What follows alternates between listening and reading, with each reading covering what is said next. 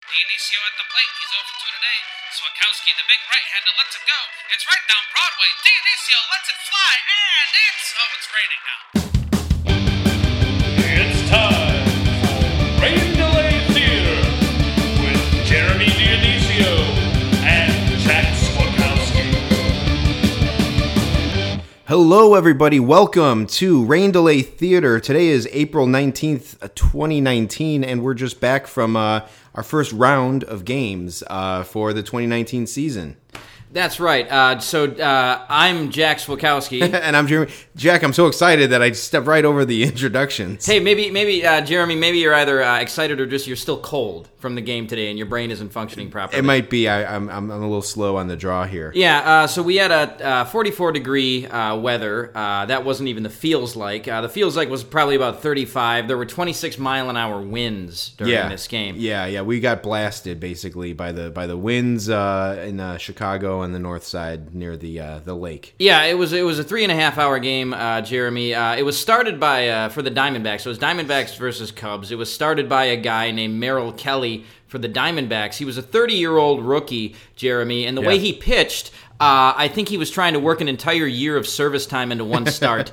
Yeah, maybe he was just trying to get yeah, trying to make up for those years. He I guess he came from the KBO, the Korean baseball organization. So yeah, I, I agree. Yeah, it was it was kind of brutal at times. Well, uh, sure. Jeremy and I, we uh, since it's the first week that we were actually able to get to games, uh, we have a very special uh, sort of double episode for you. We went to a White Sox game on Monday the 15th, and now the Cubs game uh, this afternoon the 19th. Yeah, exactly. A supersized episode for you guys, and uh, I, you know, we hope that uh, you're you're you're looking for that. You're ready for that. We, Yeah. You know, we've had such a long layoff that uh, we got to hit you with two uh, two games, and uh, we got we got a lot to say about both of these actually. We do, we do. So let's let's let's just jump right into it because we've got a lot to cover. Uh. We'll start with the White Sox game on uh, April fifteenth, which was a Monday night. Uh, Yeah. It was a sparsely attended game, uh, White Sox versus Royals. Jeremy, it's a game probably nobody is going to uh, remember outside of us and maybe the people who listen to this podcast. Sox ended up taking it five to four. Yeah, definitely one guy isn't going to remember it, and uh, we'll talk about him in a little bit. Yeah, uh, so it was. Uh, we we got in the stadium, and Jeremy, the White Sox are always uh, doing cool giveaways, and uh, uh, today they were giving away a calendar. Yeah, yeah, it was a cool calendar. It began. It goes April to April, so it's like a baseball centric calendar, and it was um, this theme of like uh, like art, like comic book art, Yeah. uh, renditions of uh, your favorite White Sox uh, personalities. Yeah, yeah. Uh, immediately, uh, uh, Jeremy overheard some guy go, "Oh, Jose Abreu, the month of April." Yeah. Uh, so he was excited about that. He was. It was like he, he he. It was like with anticipation, as like you know, you'd find out who like the playmate of the month was, or, or as a teenager. Like, oh, it's uh, you know, Tom, whatever. Like, yeah, obviously you didn't know their names, but like you you'd you'd, you'd like call out who it was or something. you know? Yeah, he was that excited about it. It was that notable to him. Oh yeah, and uh, Rick Renteria was uh, uh, for the month of November. So who's, to, who's to say he'll still be around then? We don't know. I gotta say, Jack, on the on the ride home, we did analyze the calendar a little We bit, did, we and it was actually like well like put together, Thought out, yeah. Like uh, Dylan Cease, uh, uh, Eloy Jimenez, and uh, and Kopech were like the like you know January, February, March or something. So it was like the future basically of the White Sox. yeah, I think they even put Yonder Alonso in June because he's probably going to be off the team by July. Yeah, So- exactly, exactly. Harold Baines was July for the Hall of Fame That's induction right. month, so they, That's they right. did put some thought into it, which Yeah, is cool. yeah. Um, but uh, no one could have been more excited than uh, the guy who was, you know, scoping out April. Oh, month of April. right. So Jeremy uh, and I also were uh, we were we were really wondering if they would actually have scorecards yeah, this year. lots of cliffhangers. Yes, uh, there- going. there were. Yeah, if you if you could if you could make that about a baseball season, a lot of cliffhangers like leading up to the this first White Sox game, and uh, yeah, the, at the top at the top of it, most important to us is like scorecards. And so you know, as a recap, last year we we we were uh, painfully uh, like slapped in the face by the fact that they did not sell scorecards anymore. Uh, it took us till the second game of the year, I believe, to find out that they had complimentary press uh, scorecards uh, behind home plate at the customer relations desk. So uh, today, uh, or I mean, uh, on Monday, we were heading into the game to find out. We approached that uh, program stand, and what did we find, Jack? Uh, nothing. Nothing. They- they- yeah, they didn't. Ha- they didn't have the scorecards there. They had once again. You had programs, yearbooks, and like media guides. The media guide actually looked pretty cool. Sure, yeah. Um, but the, you know, naturally they sell scorecard. They have scorecards in the program, so you don't want to buy a program every game. So we were forced once again to go to the guest relations uh, station. and luckily they did have uh, the scorecards again. They were not printed out on those oversized pieces of paper. They're No. on a regular. I think this is eleven by seventeen. Yeah, they, they're nice scorecards. They're like a scorecard with like a little bit more uh, uh, jazz to it. They could they could sell it for like a dollar fifty. Yeah, I know. Yeah, people would buy it. Um, uh, you know, this, I guess the same people who were buying the other ones, which weren't too many. Yeah. uh, which is why they discontinued them. But, um, but yeah, it's pretty nice. It, it's all you want. It folds up really nice. Uh, we are still sporting our uh, mini uh, mini clipboards. We are. We, we, we do still have the mini clipboards. Uh, Yeah. The lady though at the uh, score uh, or the the media station actually asked me if I wanted a pencil. I, I should Yeah. take her up on that next time to, to see what kind of pencil they give you. Yeah, and ask her to write her phone number on it. Uh, yeah, I mean, man. I mean, uh, so so And any, she would ask, "How can I write uh, my number on a writing utensil?" Which you know. but anyway, right. So, um, so uh, anyway, yeah, they're they're nice scorecards. They're written on nice paper. The Sox used to. Uh, uh, or they're, they're printed on nice paper. The Sox used to have their scorecards on like this glossy paper that was hard to write on yeah, it was pencil. like glossy cardstock. It was a regular like scorecard cardstock, but it was glossy for some reason, which doesn't jive well with pencil. No. sure. Um. So anyway, uh, I, I will say, Jeremy, I'm pretty satisfied with what we uh, ended up getting. We got a scorecard. We just didn't have to pay for it. Well, that's that's the thing. That's like the conundrum of it is like people want scorecards, they're going to pay for them, but they not enough people were buying them, so they stopped selling them. But now they're still giving away for free, and we get them for free now. And Yeah. we would still pay for them. It's like there's some sort of like uh, Ouroboros snake eating itself thing that the White Sox can't control, like they can't fathom. Neither can I, and so like we just get scorecards for free. Yeah, that's it. we'll That's- take it. That's the end of it. Uh, so we were um, we, we, we tried to uh, redeem our, our ballpark app. Yeah. uh, so uh, the thing. the ballpark app, uh, so for MLB, if you don't have this, honestly, it's it depends on what stadium you're going to. The the the Cubs, you know, you get nothing because they don't need to give any, they don't need to incentivize the experience at all. But when you go to a White Sox game, a lot of times you can check in and you can get like a free poster or a free hat or whatever. And so for some reason, we checked in uh, this time, and there was like. Well, actually, we walked by the stand first We before we even checked in, and there was a stand giving away Chewbacca bobbleheads. Yeah, Chewbacca bobbleheads because it was uh, the Star Wars convention was in town Yeah. uh, that week. Uh, the thing is, the, the, they weren't really giving them away. The bobblehead was fifteen dollars. right. I think. Yeah. It was like if you checked in, you could buy a fifteen dollar Chewbacca bobblehead. Yeah. And uh, neither of us are Star Wars Nope. heads. Um, uh, you know, whatever. I don't know how like the overlap of Star Wars fans and baseball fans like connect, but whatever. Um, uh, Star Wars days are like big in, Yeah. in baseball stadiums, so whatever. But um, uh, and it's like so we were not uh, you know motivated to buy them, but like I did figure out like you probably I probably could they were fifteen bucks. I probably could have tripled that money. I, I could have definitely tripled that. money. I could probably could have quadrupled it if I wanted to selling my hands with uh, some eBay transactions. But uh, I figured just leave leave well enough alone. Well, they, they, the real the real ballpark uh, app giveaway was like a White Sox trucker hat.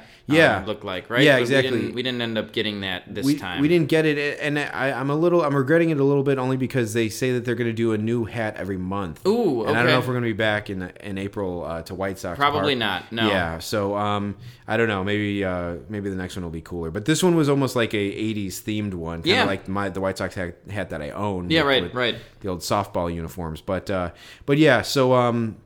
Uh, it's cool, and so like yeah, throughout the year, I guess you'll be able to get a hat. So um, yeah, that's you know, it's it, that's they they really God they do everything they can to make you like try to enjoy the experience of going to a White Sox game. Yeah. short of fielding a, a viable team. Yep. but you know it, that's the way it goes.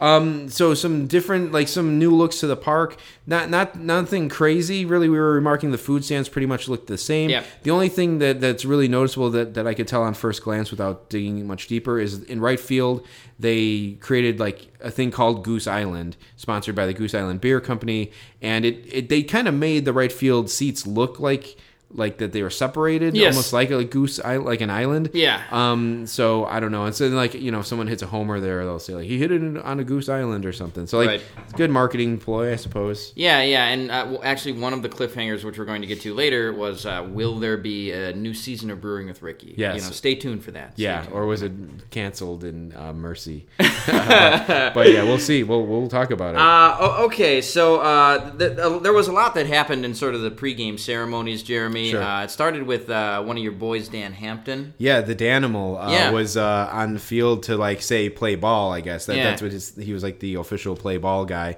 he was with his son or whatever. And uh, yeah, he he he uh, he he gave the play ball. Uh, you couldn't be you can't be over more than being a 1985 Chicago. Jeremy, Bear. I was gonna, I was gonna say that to you. Uh, Yeah. y- you saw Dan Hampton, and you turned into like a nine-year-old kid. You were like Danimal. uh, as an outsider, as somebody who's not from Chicago, Yeah. I, uh, it, it baffles me how like you Chicagoans like will still lionize these Yeah. uh, these guys. It's Oh, not, yeah. it's not like that with the uh, with the mid '90s Packers in Chicago. It's it's Sure. just a totally different thing. Well, even the, the 2016 Cubs are probably never going to be looked at like the 85 Bears. No, no. They're just like anyone, like the backup offensive guard, like the yeah, the, the, like left guard or the right guard of the 85 Bears is like a hero. yeah, know? people people hear '85 Bears and they just they, they love it. Yeah, yeah, for sure. So yeah, Dan Hampton was kind of, I mean, he was a great player. Uh, he's overlooked because he was an offen- or a defensive lineman. Yeah. a lot of times. I mean, he's in the Hall of Fame, I think. But Uh-huh. uh, but uh, Singletary got a lot of the credit, like Yeah. for that defense. But like it was all based on Hampton up like up front. Mm-hmm. So uh, and he he doesn't get as much credit as he deserves, even though he still gets plenty of credit. Right. He's been on radio shows. He does like the Bears post game on WGN, I think, and he's always like yelling about the Bears and stuff. And so he's he's a beloved. He's one of the more beloved Bears, He- I'd say. He's a good mouthpiece. Uh, I think he was interviewed extensively in the ESPN Oh, yeah. 30 for 30 about the uh, 85 Bears. Um, yeah, so he's got he's got charisma, and I'm not surprised he's had a post football life as what he has been. Yeah, for sure, for sure. So uh, he was there to, uh, you know, uh, say play ball, whatever. But then it was on to uh, baseball game uh, related things, Mm-hmm. right? And uh, the whole reason, the big reason, like the headline that we went down there for was uh, was Eloy. Yeah. Eloy. Yeah. Um, and uh, so yeah, you know, we, we as we came up to the seats, we we saw like uh, Eloy. Um, Abreu and Moncada all standing next to each Yes, other, like were. doing the national anthem. Yeah, yeah. My first comment to Jeremy was what a big guy Eloy looked like. Yeah, Uh, he yeah. looked huge. Yeah, definitely. He's he's a big big dude. Uh, but the thing is, they had him. So he was in left field. So Jeremy and I chose to take our seats in uh, on, on the left field side, which we don't usually do. Uh, Right. Mainly so we could get a better view of Eloy. Uh, we were in, we sat in the lower deck. We paid six dollars. May as well mention it. We Yeah, paid sure, six dollars for sure. the seats. Uh, but we couldn't we couldn't have sat in the upper deck if we wanted to because the upper deck was completely closed off. Yeah, which I- is pretty pathetic for a major league baseball game. It's pretty bad. Um, and we that, that was never we no one we didn't try to go up there, No. but like but at some point in like the second third inning, we looked up there and like. Th- There was literally no one. Like when you say there's no one here, like you know, there's a couple thousand, Yeah. but there was literally no one in the upper deck. So they must have been shutting it, shutting it out. Yep. Um, and you know, sometimes, most of the times, you get your ticket and it says like lower level access, which is again, it's just like, just fine, just sit wherever you want. Yep. That's basically what they're saying. Yeah. Um, and it was weird because like this weird ticket because I got it through this place. Uh, it said no lower level access, but then we didn't. We ignored that, and like we couldn't have even gone up there if we, even if we wanted to. No, and uh, uh, w- you know when you say, well, there's there were a couple thousand people at the game, there really were uh, at this. Maybe I would say between four and six thousand people yeah, at this yeah, game. Maybe I think that's about about right. it was very sparsely attended. Yeah. Uh, but anyway, we were sitting in left field, and uh, uh, so Eloy was out there, and there was a, a ball boy in left field who looked like he was about our age. Yeah. and uh, his he, he was not. So it was Jackie Robinson Day, and everybody had a 42 on, which uh, which got a little bit annoying to try to score the game. Sure, yeah. Uh, but this guy, this ball boy, was not given one of those jerseys. His jersey said number zero. Uh, the ball name, boy. name was Ball Boy. Yeah. so whatever his name is, his last name is Ball Boy. Jimmy, Jimmy Ball Boy. Uh, and so he was the one who was playing catch with Eloy. Was that for the whole game, Jeremy? Yeah, yeah, because he he. I mean, I didn't notice every inning, but at the fourth, fifth, sixth inning, whatever, I looked and he was doing it again. Yeah, so. and he made a, a horrible throw to Eloy at one point. Yeah, the first his first throw, like he threw it wide, and Eloy, like Eloy, like like lunged for like not lunged, but he like stabbed at it. Yeah. and it's like he could have pulled his oblique or whatever. Yeah. Yeah. Why why is the bullpen catcher not playing catch with Eloy? I don't know what it was. Maybe the, that kid only did it twice, and like it was like his thing. Like, all right, you'll play catch with him before the first and before the sixth or Yeah. something. But like, it's like, what are you doing? Like, of all the people, like, haven't played catch with Leury Garcia. Yeah. Like, of all people, you're gonna like risk this guy getting hurt. But uh, anyway, I wanted to do a really quick aside, Jack, about Eloy, Eloy's uh, first home run. okay. Uh, Did you see the footage of it at all? Uh no, I didn't. It was against the Yankees, right? Yeah, it was against the Yankees. So the first uh, time he hit he hit the homer, they they showed like the dugout camera or whatever, and like you know it's it's popular now to like ice the the uh, the superstar like not give them not give it up Yes. for the the celebration and Yeah. then then finally turn it around and, and, and give it up for him. Uh, and it's like the White Sox, you know, at times can be like a futile team. They don't execute like on the field. They they come up short. And like the White Sox almost botched icing Eloy. Like I don't know if you saw it. So like um he comes out and then like he, he comes in the dugout and, and of course Ricky gives him a high five or whatever like a fist pound. And then like they have this like woman in the dugout now who's like giving handing out like towels or whatever. Um like she gave him a handshake or whatever and like I don't know like the first couple of people in the front gave him a handshake and then he like walked by everyone and like they were they were all like looking at him but they weren't they it's like they were only icing him in the sense that they weren't giving him high fives, but they were all like looking at him. Yeah. And it was just weird. And it's like I didn't even realize that they were icing him until he got all the way to the end and like the announcer said, "Oh, they're having a little fun with him or whatever." Yeah. Um so it's like, man, the White Sox even botched like a, a, a gag on one of their players in the in the dugout. I will say they did redeem themselves. Um, at least Tim Anderson did, who, who who it seems to be one of the few White Sox who's actually executing on and off the field.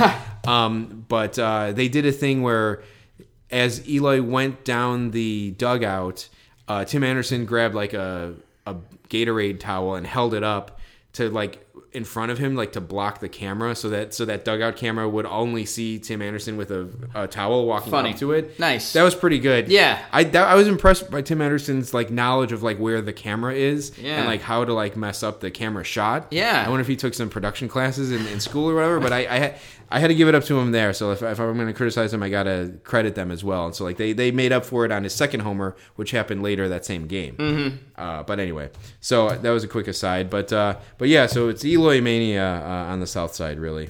Yeah. Uh, so uh, Eloy was pitching. Uh, Eloy was in left field. Yes. Um, and uh, one guy we certainly didn't come to see was the guy who was on the mound, uh, Yeah. Ervin Santana. Yeah, and we should say really quick, like the matchup was like two pitchers with double digit ERAs. Yeah. Uh, how many how many times do you do you see that happen in a season? Two Yeah. pitchers with uh, double digit ERAs, and, and one of them was Ervin Santana, who Jeremy and I were both commenting should not even be in the majors anymore. No, it's like they got to be able to do better than that for a fifth starter. I Yeah. would say. Like I, I don't know. I can't believe I, I'm calling for Dylan Covey, but like it's like, come on, can he do better? Is he injured? I don't even know. The the odd thing, Jeremy, is that Santana's line actually ended up being not that bad. Yeah. Five innings, three runs, um, six hits. Uh, yeah, if that was spaced out a little more, like you you, would kind of uh, uh, say like, oh, okay, you know, that's Yeah. fine. He, he But- didn't deserve the good line he got. No, but uh, so he, what you know they do this walk in music now for the Yeah. pitchers, and it, his music was like it was this like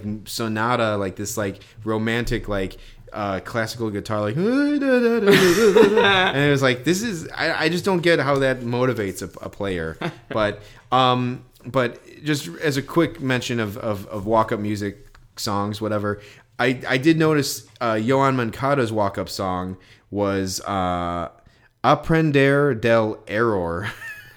like error. Oh wow. Okay, what does Like- aprender mean? I think that means um, take, seize, grab, like like apprehend. I think it's a Okay. root. I should have looked it up. yeah, But uh, he's got error in his in his name. the word error is in his walk up song. He- obviously, he's not one of those superstitious baseball players. Well, yeah, I mean, yeah, he might just not be thinking too. He might just like the the beat or something. I don't know. Well, hey, Jeremy, uh, you know, now that we're on the subject of walk-up music, uh, Yeah. Daniel Palka, if I'm not mistaken, did not have his salsa music. Oh, yeah, I don't think y- so. y- You're trying to figure out why the guy's 0 for 28 going into the game? right there. Bring the salsa music back. Yeah, exactly. Yeah. I yeah, that's weird. I don't know. Um, Yeah, Palka. We were on Palka watch uh, as well. Like you know, We were. So Daniel Palka came into this game 0 for 28. Um, uh, spoiler: he did not get a hit in that game, uh, and the game we saw, but he got he got one the next night, and Yeah. still got sent. and then he got sent down. Yeah. Uh, so, uh, Jeremy, the uh, early on in the game, uh, Apartments.com did their kiss cam. Well, yeah. So we're you know, as as we're looking for the old ones, uh, the old uh, scoreboard uh, presentations, we're we're on the lookout for new ones as well. Mm-hmm. And so one of the new ones was Apartments.com Kiss Cam. Yeah, uh, and that's not a new um, uh, idea in, in the grand scheme of like Right. sporting events. It's a new thing at the White Sox game. But uh, the interesting thing is they hardly ever do the kiss cam at other stadiums anymore. Like it's too outdated. But now they have them at the Sox game. Yeah, they they're just getting it now. Yeah. Um, it, it was funny to me that it was sponsored by Apartments.com because the spokesperson for apartment, Apartments.com is Jeff Goldblum. Like I don't know if you noticed, but Jeff Goldblum was on the the monitor. I did Like, not notice that. He was like pulling a wagon, and then like inside of the wagon was like um the bubble of like kiss cam or whatever. Yeah. I don't know. It was something weird, but like um yeah, he was uh you know his his he his face is on apartments.com, so he was like part of the branding of it, and it was just Jeff Goldblum White Sox game. I, it doesn't make sense. So, Jeremy, it's.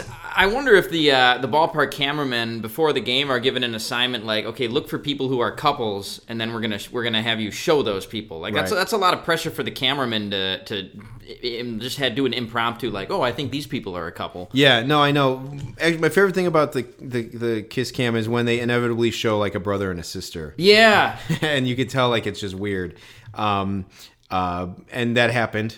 You know, there there were there were like some couples. It, it was mostly successful, but there was definitely one that was like, yeah, we're related, dude. I think I think my parents mentioned that they got on the kiss cam one time. Yeah, I think you told I think you told me that that they were on there. Yeah, whatever. they were, and then the next time, like we went, we all went to a game. Like they had me and my brother sit in between them, so they, they made sure they didn't get on. Oh, yeah, Uh, right, yeah, so yeah. hey, man, a lot of pressure to be on the kiss cam. Yeah, you for sure, You know, you don't want to do it. It's a lot to live up to. Jack, I um so one of the the kind of running themes of last season were uh, the beer vendors. Yeah. Beer vendor drama. Yeah. Uh, there was no we did not observe any beer vendor drama to There were not that- a lot of night. vendors out. Period. No, there weren't. Like. There- well, there- I suppose there were- they, within a game with four or five thousand people, there's not gonna be. Yeah, they, they cut a bunch of guys apparently. Yeah. But uh, there was one guy, and he was new. I did not notice him last year.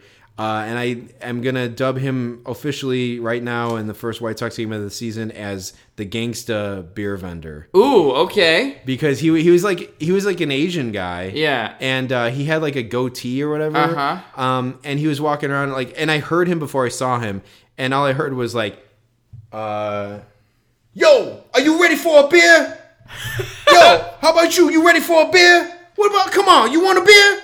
Like, and like it just sounded completely like like it's not your normal like beer here, cold ice cold bud, you know. Yo, are you ready for a beer? So this guy was awesome. He did it a couple. T- he came back a couple times and like he was like it was almost scare intimidating. Yeah, well, uh, Jeremy, I would have bought a beer from him just so I could like do the bit with him. Yeah, you know? exactly. Yeah, we should try to find him next time. Yeah, that's right. Give me a beer. Come on. Pour, don't get those suds. I don't want no suds. Yeah. So anyway, that that would be pretty funny. But uh, I, I, I again something to look forward to through the whole season. Let's hope like we keep seeing him. Yeah. And I would love to see him get involved in some beer vendor drama. Ooh, yeah, You know? yeah. Oh, him and Sam Eagle going head to head. Yeah, exactly. Yeah. So that was a fun uh, addition. You know. Well, uh, Jeremy, there, there were uh, uh, there's some lies of omission, uh, or just flat out lies on the White Sox Yeah, uh, you know, scoreboard. But um, this kind of stuff is everywhere. It's in politics. Uh, it's in uh, uh, you know the news, and it's in baseball as well. yeah, Um, so we were talking, we were as we were talking about like the double digit uh, ERAs for these players. I wanted to sh- they there's stats all over the board. There's always stats everywhere, but for some reason, and even when we walked to the ballpark, they did not show uh, Ervin Santana's uh, 2019 stat line. no, they were showing uh, career stats, uh, how he does in afternoon games. Yeah, it was like uh, night games versus AL Central, or like like all these tailored stats to make his ERA be in like between three and four. Yeah. like a, a serviceable ERA, and it's like, and so like I was at some point I was like calling for them to release the stats. Yep. release the stats. We want to see the stats. I, and Jeremy, I think they finally did, but it was after he had like settled down Yeah, and pitched exactly. a couple innings, so his ERA was like 10.05 five and not fifteen. Yeah, exactly. Yeah, it went up and then it went back down. But uh, yeah, I mean, I was right there. I'm like, I want the stats. I don't want it redacted. I want the the whole thing. I want to go through it. We deserve we deserve to see the stats. Release the stats. Yeah, you're like the guy from Network, Jeremy Peter Peter Finch. Yeah. Um. Uh. Well. So it was Jackie Robinson Day, as we mentioned. Um. Uh. So uh, the the most annoying. Well, it's it's. I think it's a it's a great um day in baseball. Sure. It's it's it's great to honor um to honor Jackie Robinson, but they have every player wear the number forty two. So it's really hard to score the game. Yeah. Uh, it, it took it takes a while to fill out your scorecard because you have to keep going back from the roster Yeah. to the uh, to the, the scorecard to see what number the player is. It, it's one of those things where it's like, yes, we should honor Jackie Robinson. Should we do it by putting number 42 on everyone's jersey? Is that the best way to do it? I, I'm not quite sure. I, I don't yeah no I, I I think what they what they do uh, with the scoreboard um you know they, they played a couple videos uh, of him on the scoreboard which was Yeah. cool um they could do something with the first pitch uh, there are a lot of other ways you could do it besides putting number 42 on every It just doesn't make logistic sense. Like it's like the numbers are on there for identification reasons, like Yeah. purposes. Like it's like why not just have everyone wear a jersey that says Robinson on the back, and so like everyone's name is Robinson tonight. Yeah. uh, uh, Eloy Robinson, Daniel Robinson, uh, Yoan Robinson. Robinson Robinson if it's Robinson Cano. yeah, exactly, exactly. So it's like it's like it's just it's it's as like like confusing. It's like you know there there, there should be a better way. I mean, they could even wear Throwback jerseys. short yeah throwback jerseys. They have the hats with the patch on it. Yeah. I mean, if they want to all wear a hat with like a Jackie Robinson like picture on the front instead of the logo, Yeah. why not do that? Like that wouldn't affect anything that much. Like No. as long as the hats were different colors. Like so, I don't, you know, whatever. So yeah, it was confusing, but um throughout the whole night there were uh, jackie robinson festivities and like videos and stuff and one video uh, that stood out to us was a, a highlight package that was set to a, a, memorable jingle or memorable song. It was the "Beef It's What's for Dinner" song. yeah, uh, I, it's it's obviously from something else. Right. Uh, I'm going to yeah. sound like an ignoramus because I don't know what it is. It's a great it's a great uh, tune. Yeah, as far as pop culture goes, though, it's the beef. Yep. What's for, it's what's for dinner commercial. Yes.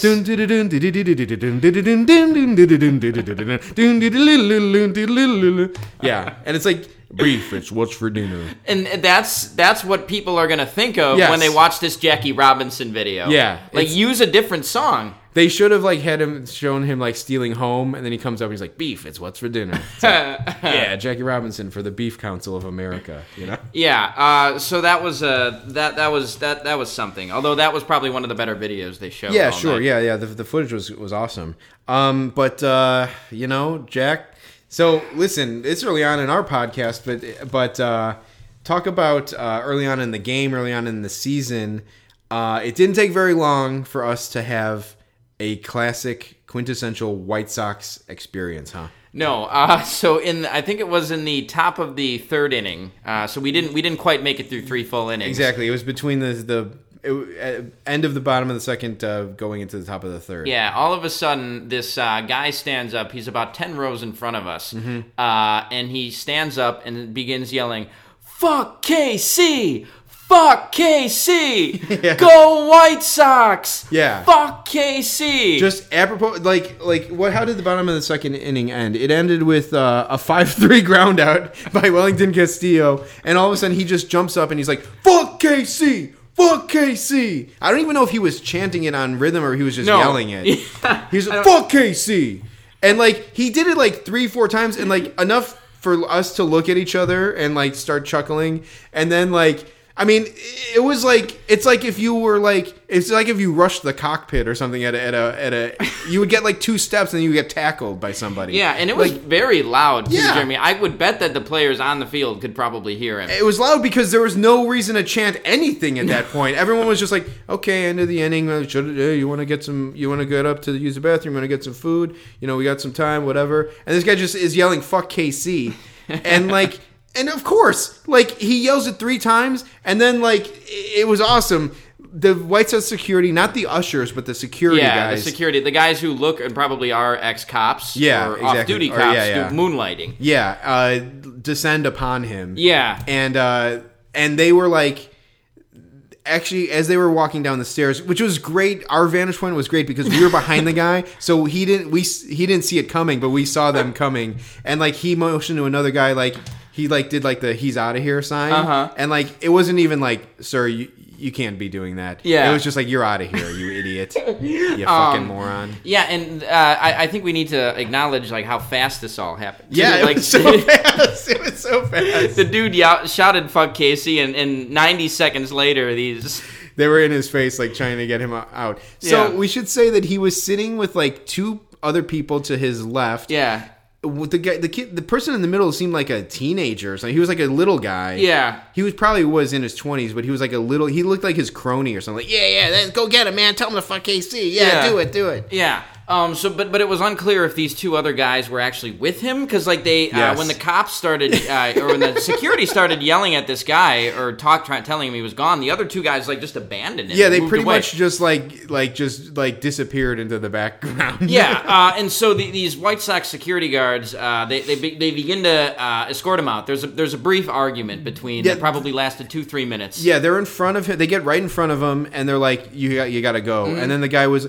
and then the guy.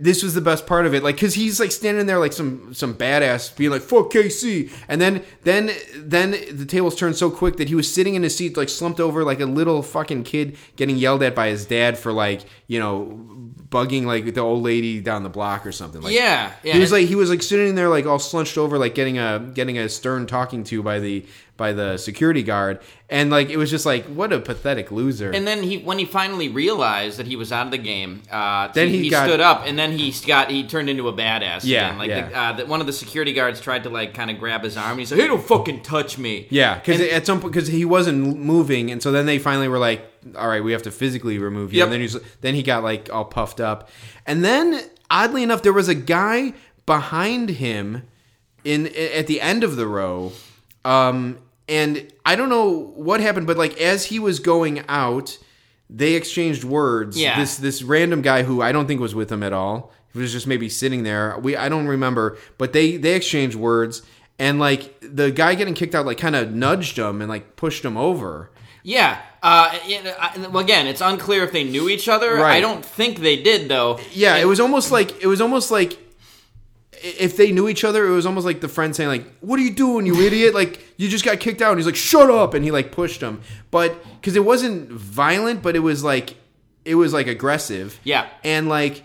And the guy like kind of got knocked over. Then the guys like I don't know if they grabbed. They're like, "Get out! Come on, go!" And Yeah. like so they get him up out of the aisle, and they're they're taking him up the up to the Right concourse, us. right by us.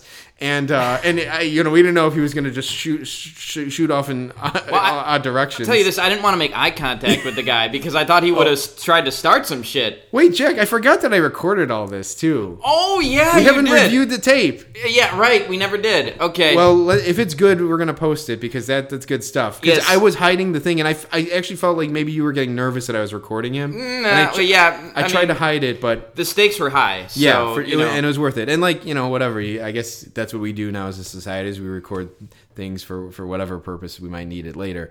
Um, and so he pushed this guy out of the way, but then the guy who got pushed was like following behind them as they went up the stairs, and he said something like, "You guys got it? You guys got it?" it's like, what are you gonna do, dude? You just got Yeah. pushed over. So like, it, it it was just such a weird thing. And again, this is all in between the inning. Like the inning, I maybe was just getting started at Yep. this point. It happened so fast and so early in the game. It's almost like this guy was like. It's almost like when like like uh you know an umpire or where a manager gets kicked out of the game to motivate his team. It's almost like he said to his friends like, "All right, I'm gonna go for it." And like he got up and he's like, "How can I get kicked out the quickest?" Just because maybe he had to get home or something. I yeah, I don't know. And- It's absurd. well, maybe he, like you said, he did it to motivate the White Sox. Yeah, took- exactly. They did end up winning the game. So, So yeah, so um, I don't know. Do you have any? Because I have one theory about about all of this. uh, let's hear it. Well, let's let's okay. So this is one of the great things about recording about this game days after to give it a little context. So the way that the series ended up, and the, it was the last game of the series against the the Royals, which was uh, Wednesday, I guess. um, I think it was Wednesday, maybe yeah, I think it was Wednesday. Um, Tim Anderson uh, got thrown at by Brad Keller of the Royals for um, pimping a homer the first time, and then his next time at bat they hit him right in the ass. Um, and then there was a, it wasn't a brawl, but there was like uh, benches cleared and like words were exchanged. Rick Renteria and Dale Sveum actually did get into it. yeah, Rick for some reason Ricky Renteria like is is like throwing down like uh on his home field or whatever. But what I think was um I think that that guy who who yelled fuck KC had a field of dreams like vision where he saw the field on Wednesday and he saw that brawl like superimposed onto the actual field that was he was seeing in front of his eyes and he saw the brawl and that made him say like fuck KC fuck KC because that would be the appropriate response it wouldn't be the appropriate response but it would at least make some sense why he was yelling that Well, Jeremy, they said that Tim Anderson then got a one-game suspension for language. Yeah, I think he was shouting "fuck KC."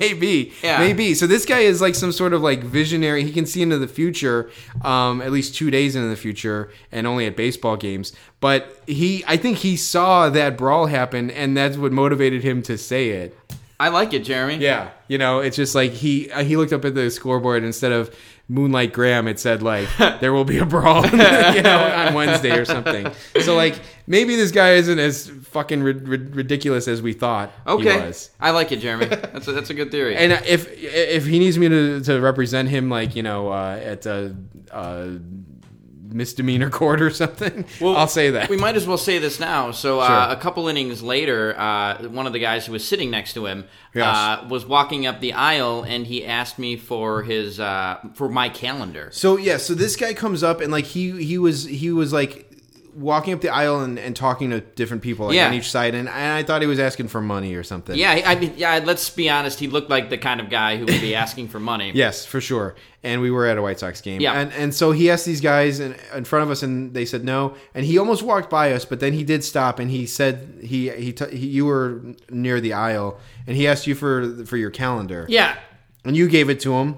I did. Um, because you weren't as taken as the other guy was with uh, Jose or uh, with Abreu and the uh, month of April. right. Um, and you gave it to him, and then he said to us, uh, he's like, he saw us keeping score, as people like comment, as we talked about last year.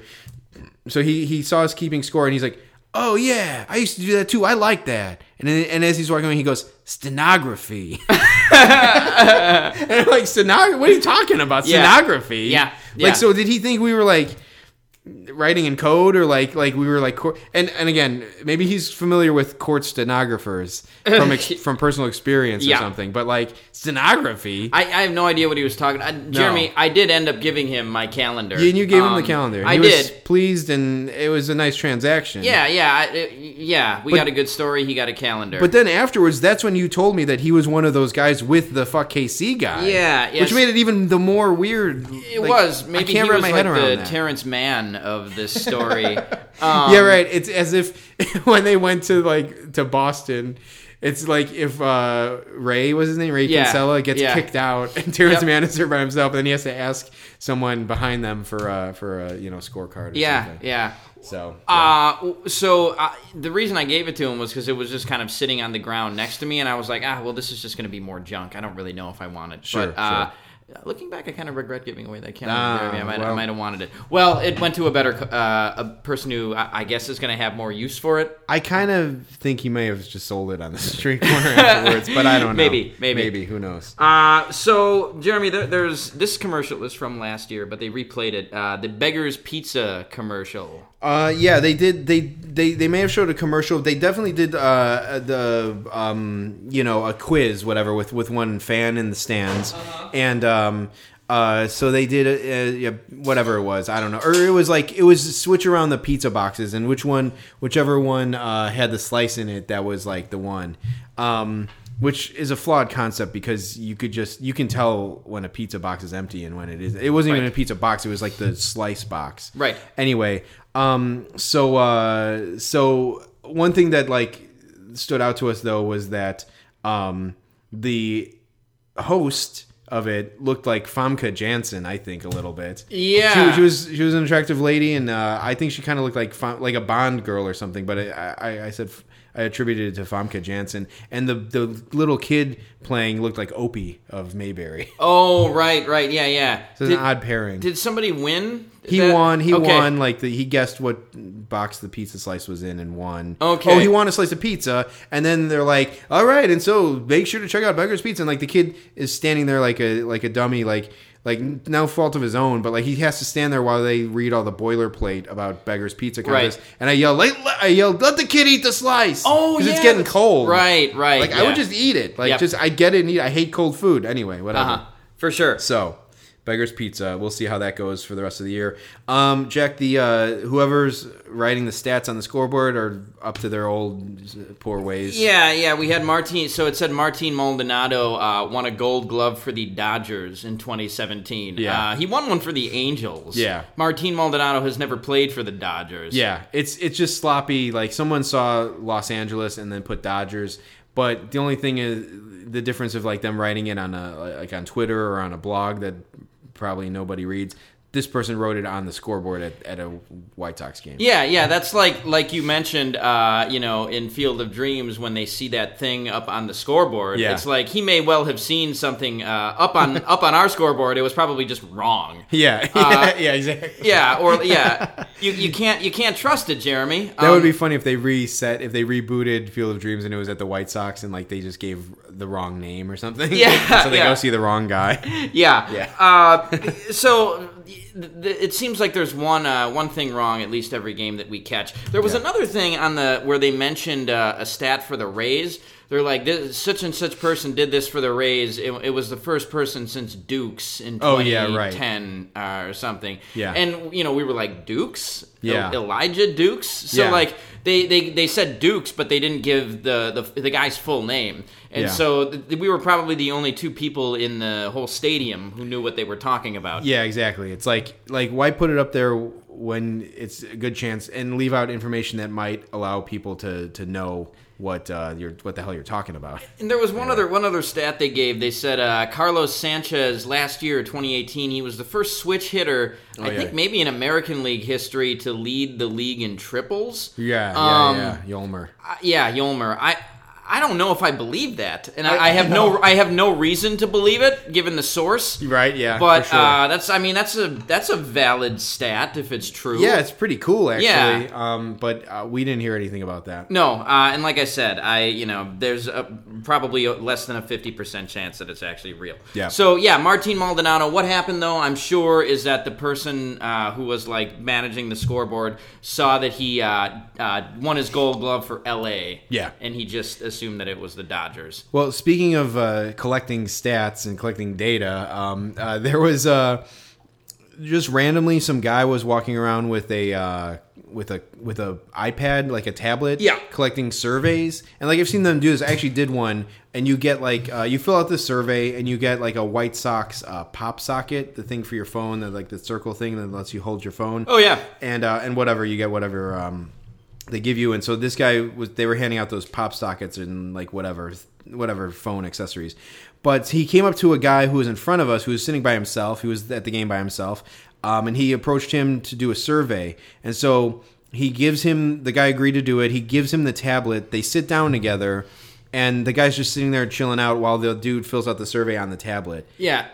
and like two innings later, the guy is still doing the survey. Like it, it, it, it like I remember that happening, and then it kind of washed away. And then at some point, it's like these two guys are just sitting together for like it was like a whole inning. It was like the top Yep. and bottom of an inning. Yeah, uh, yeah. To not exaggerate, but that was still a long time. That was probably twenty to twenty-five minutes that this guy was sitting here doing the survey. Yeah. and you, you think the guy, the guy who's like do, giving the survey out to people, um, because yeah, they're doing it on an iPad. He's probably got like a, a quota that he needs to Yeah, meet. yeah, exactly. Uh, and he was prob- the whole time he was probably on pins and needles. Like Jesus, when is this guy going to finish it? Yeah. But he can't. He also can't be rude to him. Yeah, exactly. Because uh, yeah, he was on the question like, "Oh, uh, customer service at White Sox."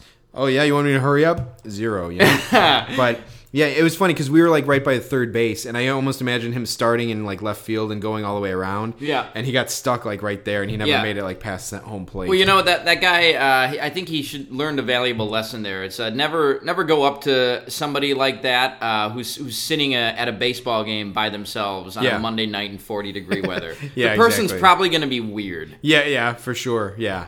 Definitely like laid back and just taking in the pastoral game and like it's like I'm gonna just gonna sit back, take in this ball game and do this survey. Yep. However long it takes me, that's how long it'll take. yeah. Anyway, Yeah. but yeah, so um uh more things in the game. There was a Tuskegee Airman who was honored at the game and uh his prize for uh you know uh courageously serving the the country uh, was to be greeted by Joe West and given a, a dirty like old ball out of his like ball bag. Yeah, and Joe West didn't even Joe West didn't look happy to be giving him this ball, Yeah, and the guy didn't look happy to get it. Yeah. No, it was almost like if you went to like uh you know, uh, a batting cage or something and you're like, "Hey, uh, can I get a, a, a ball or whatever?" and like he's he just like picks one up. He's like, "Here, here you go." Yeah. You know, whatever. Like uh it was it was odd. It was just like, "Here." Like he just handed it to him or whatever. Yeah, yeah, yeah. And that, this was another instance where, like, uh, you know, it took Joe West like 30 seconds to get to the guy, but the guy had no idea that Joe West was coming. Yeah, right. Uh, who knows? Maybe Joe West had history with him. You know, Maybe- yeah, he has history with everybody else. Yeah, exactly. Uh, and then what was his face? Daryl Boston shook his hand too. Yeah, so yeah, there was which- a lot going on for this uh, this airman. Yeah, for sure. So,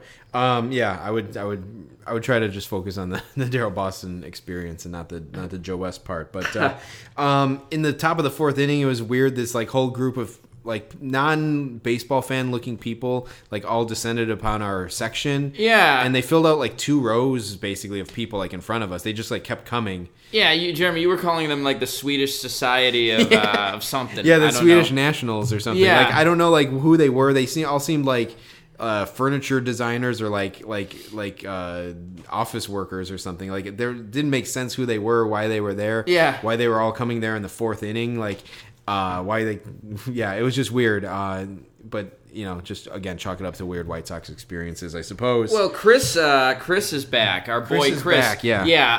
Uh, the you know the MC for White Sox games. Yeah. Uh, Jeremy and I. Uh, this must have been in 2016 or maybe, but we saw him. We uh, in our neighborhood walking around. He was walking down Irving Park Road as we were uh, going uh, to a bar way. on Irving. Yeah, Yeah. the opposite way. Yeah. Uh, and if we had been doing the podcast then, Jeremy, we surely would have talked to this guy. Yeah. It's one of my biggest regrets. I know. Uh, uh, you know, of the time we've known each other, just Yeah. not talking to this dude and picking his brain about about all of the goings on at the games. Yeah, for well, they didn't have the big fly back then, though. no, they So- didn't. No, but they do now. They do now. That was one of the cliffhangers. Yeah. the big fly is back. yeah, and it- uh, it's back and worse than ever. Jack. yeah, yeah, yeah, Jeremy. Uh, I- Sure is. Um, yeah, I mean, so last year, uh, if you re- recall, the Big Fly was um, watching uh, three people, either three teenagers or three grown men who don't know how to use cell phones, uh, playing this game where you try to do a home run derby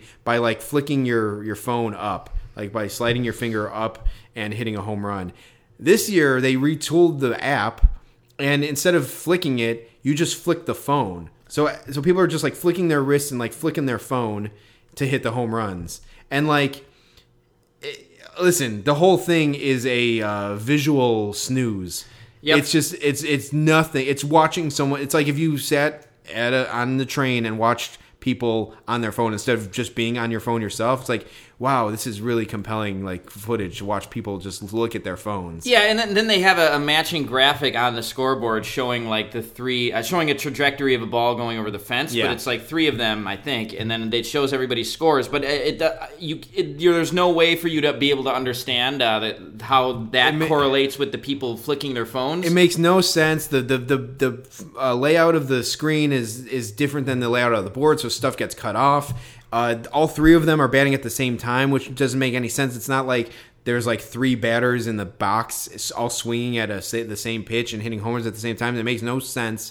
It's just a it's a it's a disaster of a promotion, and they brought it back. And yeah, they brought it back, and the guy who won it didn't even like seem to know, or maybe he did know and didn't care that he Yeah. won. There was no reaction for this guy. It's kind of like when like you would play video games and you just mash the keypad And it's like you Yep. hope that your guy starts running and jumps or something. You're like you just mash the keypad and like hope that something happens. Yeah, it's like playing Mortal Kombat and just taking out the guy with leg sweeps. yeah, yeah, exactly. That's what it is. Uh, I'll say this though, Chris sells that. He, sells the big fly. He sounds like a, a, a you know one of those soccer announcers who's going crazy for a goal. Yeah, no, yeah, he's he's um he's doing the heavy lifting. He's Yep. like he should win the the uh you know Ironman competition for Yeah. Mm-hmm. all the heavy lifting he's doing with that promotion.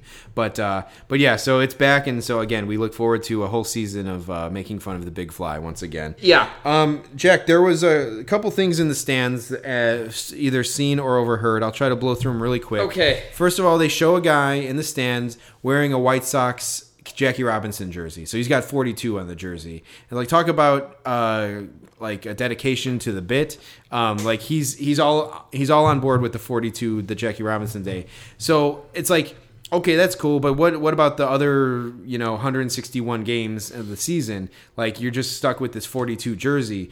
Um, but I think that he gets it just so he'll be shown on TV and and uh, at, on the jumbotron on Jackie Robinson Day. It's like, well, I might not get on, but I can assure by getting this jersey, I'll, I'll assure that I'll get on at least once every season. Yeah. I think that's his mo for that. Um, and so I guess more power to him. Like he wants to be on the jumbotron, so good for him. Um, in the bottom of the fourth, uh, during Palka's at bat, um, someone threw uh, uh, Heath Fillmyer, the starter for the Royals, threw a pickoff uh, attempt to first base, and I can't remember who was on first base at the time. Um, and I overheard in the stand someone yell, "Pitch, you coward!" it's like, all right, I get it. Like he's afraid to pitch to Palka, I guess, who was hitless going into the game, but a pickoff throw at first base is part of the game. It's not. It doesn't uh, signify being afraid necessarily. Yeah. Of it doesn't mean that you're a coward. Mm-hmm. You know. So don't Yeah, let him. a little strong. Don't let him get to you, uh, uh, Heath. Uh, you know, you're not a coward just because you did a, a classic baseball move that's been going on for ages. Right. So yeah, there's that. Um, okay. Yes. So in the bottom of the fourth, uh, as well, uh, Eloy uh, took a strikeout looking. Yes. So I overheard. Let me find my scorecard here. What I heard. Um, uh, so he he got called, I think, on a check swing, um, and so they appealed down to third base, and they said he he went around, and so they called him out, and so um, someone behind us, I heard them say like, they should have replay for that. so they want to replay. They want to replay check swings, basically. Right, right. Well, maybe Kyle Schwarber would support that. Yeah, well. yeah, yeah. He's about the only one. At least uh, there's a strong uh, uprising in Chicago for that. I guess Kyle Schwarber and this idiot in the stands. So Right. like- so he said they should have a replay for that. And then I, I heard him, him or a friend of his or whoever, some meatball. I heard him say, "Hey Charlie, you can't go home if the game is tied." so he called the umpire. He called Joe West Charlie, and uh, he's making a uh, case that he should call him safe so the game won't be tied anymore, and so the umpire can go home. I guess. Yeah. But you know. Well, that that's an odd thing to you know. I, I, I sometimes people are like, uh, "Hey, buddy," you know, like you know, saying that just like when you don't know somebody's name or uh, "Hey, Mac," but Yeah. like, "Hey, Charlie." Yeah, hey, That's- Charlie. That's a, that's a new one. I don't know. I, I wonder if he actually thought the umpire's name was Charlie. Maybe. We'll never know. Um, overheard in the top of the eighth inning uh, when Brian Dozier. Um, Hunter got- Dozier. Yeah, yeah. Hunter Dozier uh, got uh, caught stealing at second. I heard I heard some guy yell, "Yeah, you caught him! You caught him sleeping." Which doesn't make any sense because he was called out. Yeah. It's not like he stole the base and they caught him sleeping. He was thrown out. So, like, did the White Sox catch Hunter Dozier sleeping on the throw from the catcher? Like, maybe he didn't think there was going to be a throw. So he was sleeping on the concept of him being whatever. It, would have made sense, Jeremy, if he'd been picked off. Yeah, yeah, exactly. Yeah, that's caught, it was sleeping. sleeping. Yeah. Yeah. Or he stole on him and they didn't they didn't notice him. didn't- But no. everything happened the opposite of that. So whatever. So I just love it. I, I you know I love the overheard in the stands, uh, especially at the White Sox game. Yeah. But, Was uh, there one more for Brad Boxberger that you Yes. overheard? Yeah, for sure. So yeah, well, let's get on to it while we're there. Um, so Brad Boxberg, I got to read these off because they're this one especially they're so tortured.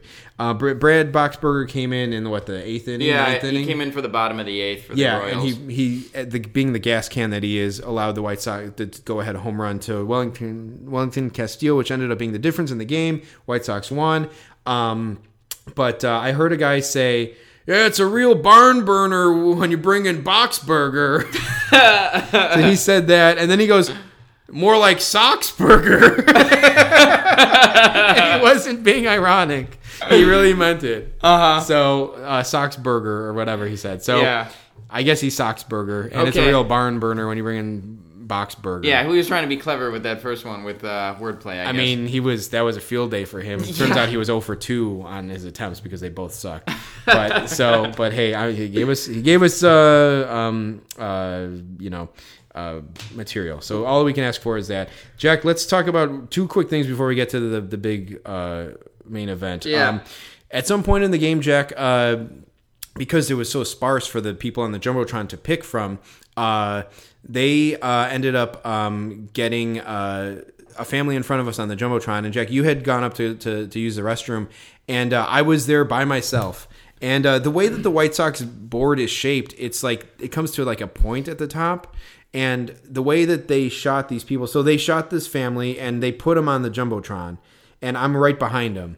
And and it was funny because it's like them in the foreground of this of this image and then at the very top where it comes to a point of the uh, scoreboard it's me all by myself and we're the only there's it was a family of four and me so there's five people in the frame and i was standing i was sitting there by myself um and i had my phone set up so i could record it because i knew it was i was i knew it was coming and uh and so i did that and i was holding it and i was like waving at the camera so it, so the video that I recorded would look good. And then when it ended, I looked at my phone and it I it didn't start. so Oh, when I hit man. stop, it actually started recording, and I was so pissed because that would have been a great thing to post on the website. yeah, that was your uh, that was your chance, man. Yeah, it was on the scoreboard. It was so funny because like I was I, w- I wasn't obscured, I wasn't like cut off, I was fully in the frame. Yeah. and it was funny because it was this family of four, and then me just like two rows behind Mm-hmm. by myself, just waving, and it, it would have been really funny. But been good. I wish we could like like you know um, request the tapes from uh, the White Sox of, of, of the game. I'm sure they have it. Yeah, oh, yeah. Um, I wish I wish we could get it, but it would be pretty funny. But Yes. uh, uh, let's see. So um, one thing really quick too is like uh, they didn't announce Adam Engel when No, uh, uh, so they didn't announce him. So the, in this, so we were like, maybe that's on Gene Honda or whoever was scoring the game for not giving him the heads up. But also, I don't really blame those guys because everybody was wearing 42, so you couldn't even really tell.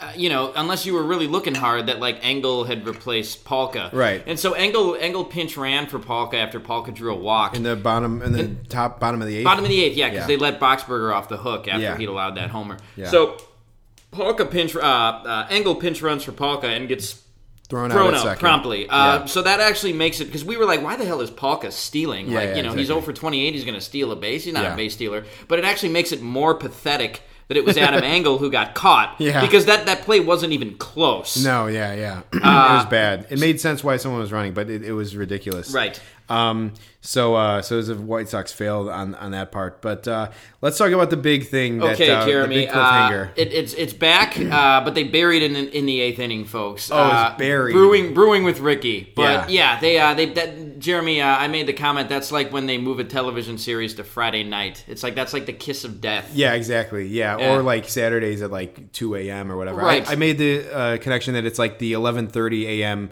Uh, or eleven thirty p.m. sketch on Saturday Night Live. Yes. Yeah. Yeah. You know, like the one that they're, they're they they put it out there, but that's like the weird time when like people are probably asleep at that point, and like who knows who's actually watching this. It is, but you So- know, a lot of people say about those SNL sketches that they're like oddly good if you're like a, a, a connoisseur of, of comedy. Yes, sure. Uh, I- I- this Jeremy, No, no, it wasn't. And so, so it was a, it was a kind of a, a mini roller coaster ride because so brewing with Ricky came back. I think I like el- force, forcefully elbowed you to make sure that you saw it. Yeah. Um, and I guess they have an opening, like they have an official like opening credits scene without credits, but it's the part where Ricky, they're like. Hey, we got a new manager, and then it shows Ricky walking through the the stand the the brewery with a mug and a can of beer, pouring the can of beer into the mug. Yeah. which they showed last year.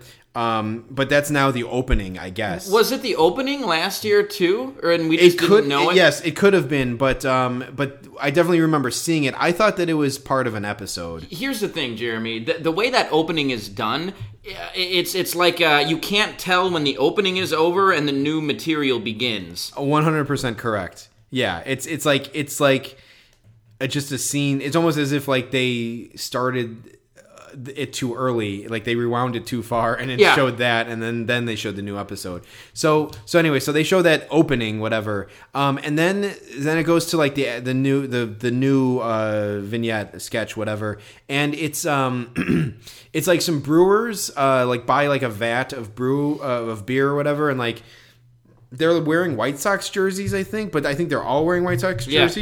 And they take this thing, this brewing brewing tool, which no one knows what it is. It, it Yeah. looks like a shovel, but it was like it looked like It's it was like made flat. of yeah, it was like flat, but it was made of like iron. Yeah. and like it was this weird shape thing. It almost looked like a a, a arrow sign, whatever, but it looked like a shovel. So it, it's clearly a, a very specific tool used in brewing that the average Joe would never have seen in their life nor n- know anything about. Right. They take that and like they put it up against uh, a home plate and they like measure it to see uh well they're measuring it and so what they're doing it took me a second to realize what they were doing but they're they're recreating the pine tar incident Yeah. of george brett Because then there's a, a brawl uh, at the end of it. so as as it happened in real life, uh, Tim McClelland, the the um, umpire, laid George Brett's bat down against home plate to measure like how far the pine tar went, and like whatever the width of the plate was, that's how far you can you can have pine tar. You cannot have it, and he measured it. It was illegal. And then they called the homer. They called him out, and Brett runs out and goes crazy and almost kills Tim McClelland. Yeah. right. So they did that same bit. They measured. They put this brewing tool against a home plate that's just in the brewery for some reason. Uh, and then they they call him out, and then this guy in a White Sox uniform runs like charges after someone. But I think the, the guy he charged after is also wearing a White Sox uniform. It's like it wasn't clear if it wasn't clear if he was celebrating or angry.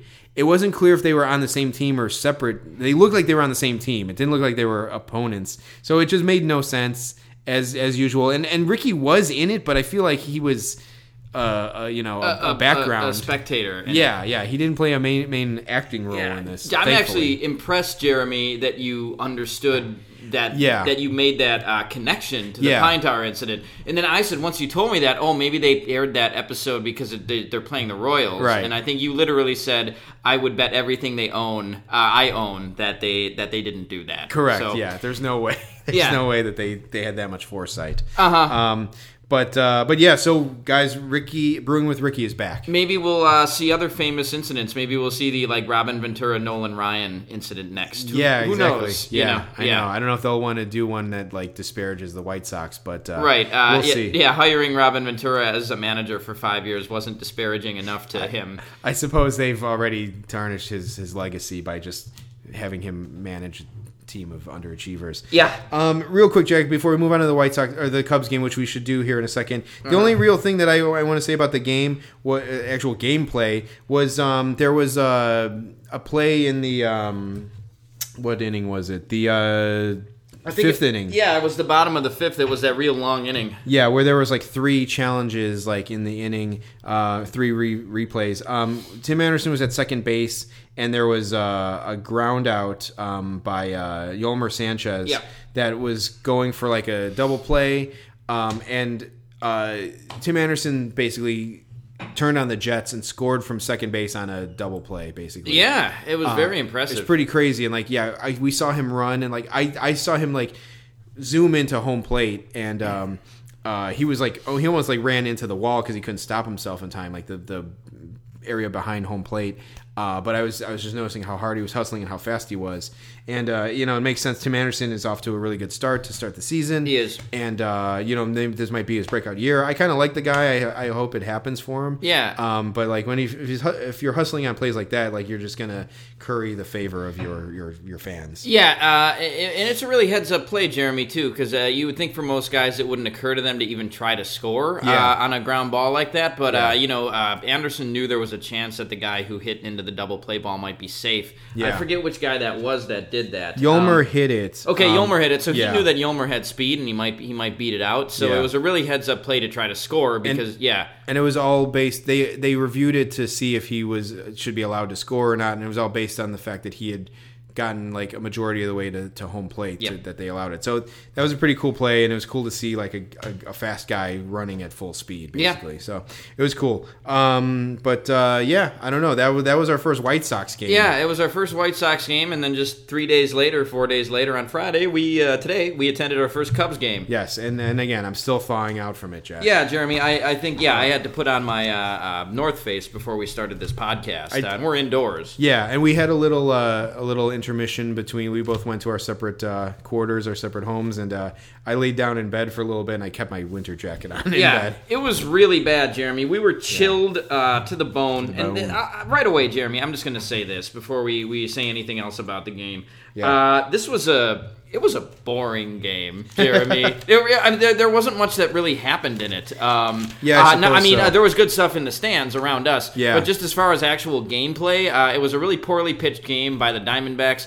Uh, they had a bunch of, of scrubs uh, in the lineup, and uh, they didn't really. The, the game was never really seemed to be in doubt at any point. Yeah, pretty much not. And and it's funny to, to hear your take on that because you you have no dog in the fight. Right. As a Cubs fan, I was I was pretty engaged Uh-huh. uh, for the most part. Um, but it's one of those weird situations where it's like one team is like playing a professional ball game and the other team is not. Yeah. And so like Kyle Hendricks was mowing down guys. He would have quick innings where he struck out the side or you know uh, threw like 10 pitches or something and like then this clown show of the arizona diamondbacks would come out and merrill kelly would walk four or five four guys and Yeah. you know a matt cook would would would uh, you know throw three pickoff attempts Yep. to, to first base and it was it was torturous Yeah, uh, uh, Merrill Kelly walked seven guys and uh, gave up six hits in three and two thirds innings. I, I don't know what his final pitch count was, but I think it was about 110. Yeah. through three and two thirds. yeah he was through 40 pitches in the second inning i'm like he's gonna hit 100 by the fourth and he sure enough did Yep. Uh, so it was it was bad. Like Merrill Kelly, like yeah, so he's like a 30 year old rookie, 31 year old rookie or whatever, and like he he he came over from the KBO. Uh, and so it was interesting to see him. I had read something that he had like some high spin rate, but it was just and like They didn't really make good contact off. They of him, though, weren't, the whole yeah. the whole day. the the big the biggest hit they got off of him was some ridiculous like bloop double that Kris Bryant hit. um, Yeah, for that- sure. Where the wind took it about halfway across the field. yeah, so it was it was it was kind of a goofy game, but uh, yeah, the, the Cubs were victorious uh, Yeah. ultimately. But let's let's start from the beginning here and. Uh, Jack, I, I so I had already been to Wrigley Field with opening day. Um, so uh, but this was your first Cubs It game of the year, and um, we went and, uh, we went into the left field entrance where our old friend Catfish Man is. Yeah, yeah, it- it- uh, and he's uh, he's doing better than ever, I guess, Jeremy. So I, I didn't have cash. I only had one dollar in cash on me, and the Yeah. program was two dollars. So Yeah. I had to I had to I had to run into the gift shop like right to the right next to it and buy one there where I could charge it. And let me just say that I only had two dollars cash, or else I would have gave you a dollar. I'm not I'm not No. as cheap as, as it sounds. Here. No, uh, yeah, I, I, I know, Jeremy. You spotted me before. Yeah, but sure. uh, I, I, what I did miss, what I certainly would have paid that extra dollar for, was uh, uh, the chance to interact with Catfish Man. Exactly, and like, and I, I was even as I was going up to the thing, I'm like, why don't I just go with Jack and just buy one with him? Yeah. But I'm like, cat. I was drawn in a catfish man, Yeah. like some sort of like catfish radar. Like, Yeah. he, he sucked me in with his flappy gills and his slimy tail. Well, you, uh, you, you, you, you interacted with him, Jeremy, too, I right? did, Yeah. What, what did. did you say to him? Well, I, I mean, I was, I don't know if it was for the podcast or I was just so taken with the scorecard. Like, these scorecards are damn cool. Like, even I'm looking at it again and it's like some kind of like, almost like, yeah, comic book art. Like, kind of like, I don't know if this is, I don't know what art style this is, but like, it's like a cartoon caricature. It's actually like a realistic rendition of Andre Dawson, okay? Mm. The opening day one had like the cubby bear like like swinging a bat but this is andre dawson who's maybe my favorite cub of all time and uh, he is my favorite cub of all time and uh, he's swinging and has a little fun fact about how he hit for the cycle in 1987 but it's this cool animation and like i was just so taken with the with the scorecard and i i, I jack wasn't there for me to say anything so i went up to catfish man and i'm like like the scorecard? And he goes huh and I'm like, like the scorecard. He's like, and like he smiled and like just like you know handed you know pushed the pencil at me or whatever. Yeah, And yeah. uh, and so that was the end of my interaction with with Catfish Man. I should just say that we made a, uh little like uh kind of short video like we've been trying to make these like short videos of like sound bites from the episode so we one of the ones the first one we selected was the catfish man sound bite um and we made a video of that and i found a picture of catfish man uh, to put in the video. So we've not only have we talked about catfish man but we've we've uh, showcased him on like a special video We that we've made. And so part of me was like i was like thinking he's gonna be like hey are you the guys who made that video about me? Uh-huh. you know but like he of course he does not know. No. and um, uh, so i just i we had our exchange and uh, we moved on. But uh, hey, you know, like moments into walking into Wrigley for the first Rain Delay Theater game, we had an exchange with uh, Catfish Man. We So did, we did. fun. Jeremy, today he he reminded me. Uh, I thought he looked like uh, uh, one of the band members from like Chuck E. Cheese's band or something like that. The uh, yeah, yeah, the uh, oh shit, I forgot, I forgot what they're called, but uh, Uh-huh. But yeah, um, he was like shorn today. He was kind of like. Like he, he had like a haircut. Like I think he had like some, maybe some product in his hair. Yeah. Like he was like he was cleaned up as much as he can as much of a catfish can clean up you know with their slimy gills and their their like little whiskers um, but he he he looked good uh, for as much as he can Well, we, we, we saw another one of our, our guys too. Uh, Sam Eagle Sam was Eagle. in our section. yeah uh, previously mentioned uh, you know where we may have witnessed him quitting the, his double duty with White Sox and Cubs and just focusing completely on Cubs Yeah, last year Well, and see, Jeremy. Uh, so he, yeah. So this guy is like the alpha asshole uh, of all the beer tenders. Yeah, he's Uh, he's bar- one yeah, he's one of two. Uh, I like that word, beer tender. But, Yeah, yeah. Um, he's one of two because there's another guy who we haven't actually had an exchange with. I think his name is Ira, and he has like a mustache, and he kind I don't know who he looks like, but like maybe like a like a an extra from Goodfellas or Yeah. something. But with but it's hard to say because he's wearing a baseball hat. We haven't had an exchange with him. It'll happen one day, and he'll he'll be called out rightfully so on uh, the podcast.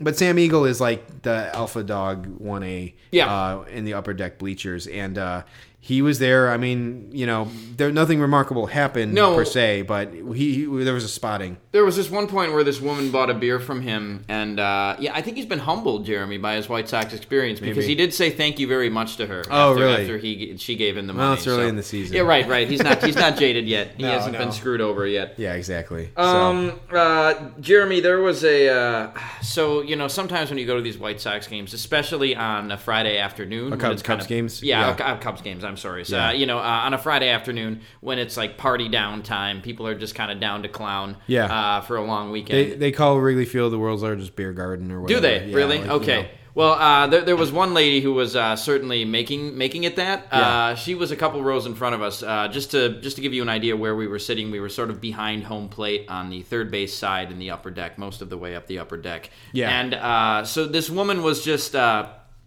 She had friends in the back of her and also in her row, but she was standing up during the game and just had her back to the field with 180 degrees turned away from the field. Yep. Uh, uh, yeah, and she had a beer in her hand and was just talking to them like she was still at the bar she was she had probably been at 30 minutes before that. Exactly. Yeah. I Jack. What is it about? Like, like I was annoyed by the sheer amount of them that just came in. Yeah. Like, what, what, I mean, listen. I mean, I'll call myself out on this. Like, why? Like, seeing a group of eight people, like eight young people, like, like possibly like yuppie-ites, or, like yuppie people, all have beers. Like, clear they don't look like baseball fans just No. all walking in but like the fact that there's like eight of them and then they like four went in one row and four went in the other like that just that what those words i just said made me mad Yeah. it's like why does that make me so mad but it does I don't I don't know. Well, uh, because like you said, Jeremy, they're not baseball fans. Yeah. They're just there because it's like a thing to do. They're probably taking like photos for their their Instagram and the Yeah. Facebook, like showing everybody that they went to the game. Yeah. That's why they're there. yeah it's just funny like before they even open their mouths i'm already annoyed by them Yeah. just by look, just the amount of people there are. So so yeah, so she was turned around talking to her friends behind her, and like, and you know, it's one of those things where like they sit down and like I heard the guy say like, everyone got a beer or whatever. It's Yeah. like, all right, just just fucking Yeah, just go stop. somewhere. Yeah, yeah. Yeah. So yeah, so she was turned the, the wrong way, and uh, you know you can only pray that uh, we were close enough for. Like the, the sad part is that we're not in foul ball range up there because she, she would have been a perfect target to get reamed in the head. Yeah, well, and there were, there were a couple more people like that later on There in the game when we moved down. Yeah. We'll get to that later. There was a family uh, right by us, Jeremy. It was a mom, dad, and uh, two younger kids. The first kid was probably maybe like nine. The other kid was maybe five or six. Yes.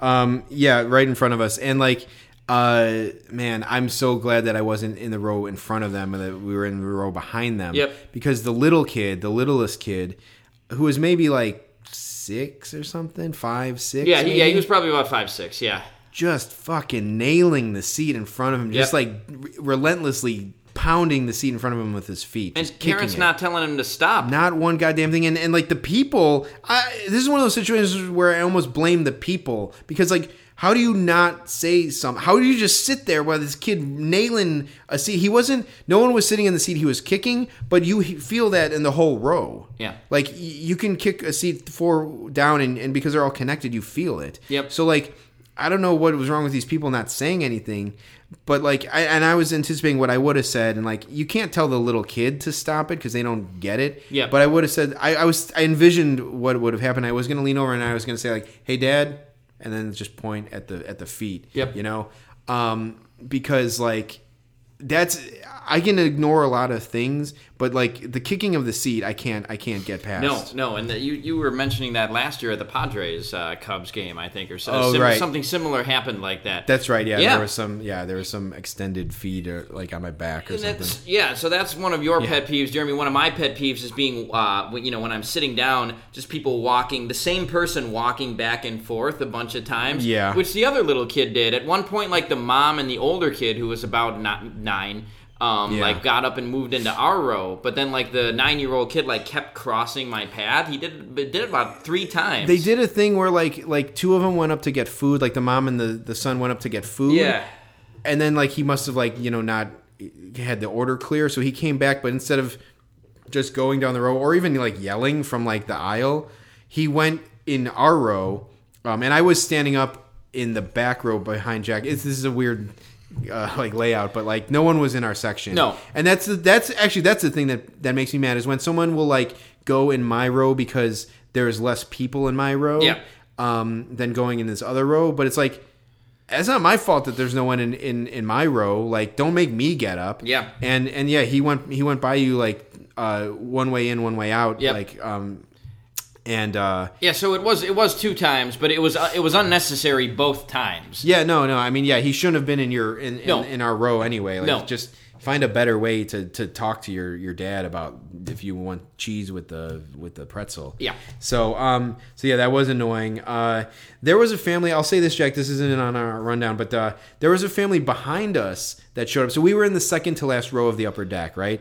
Um and again, there there actually were two there was a couple in the last row and they were in the same seats as us but a row behind us, right? So they had 7 and 8 and we had 7 and 8. And I'm like well, let's not sit right in front of them because we don't need to because there's no one else in the row, right? So then they were like in the last row, and then this like goofy family of like a grandfather, his son, and then two little kids show up, and like they had they were the, the, this couple was in one of their seats, and there's no one else around at all, and the guy's like, "I'm sorry, could you move over one? We have this seat." It's like why? Yeah. Why make them move? Just Yeah. sit one over. Yep. And then like and then I think the the guy realized how shitty that was. Yeah. And and because they were like because it was so cold they were like bundled up and like the other thing about moving is like you warm your seat up Yeah. uh, from your body heat and so you're having to move to a new seat you have to rewarm that seat up so that sucks um, and then like they started like gathering all their stuff and moving because I think they had a blanket on them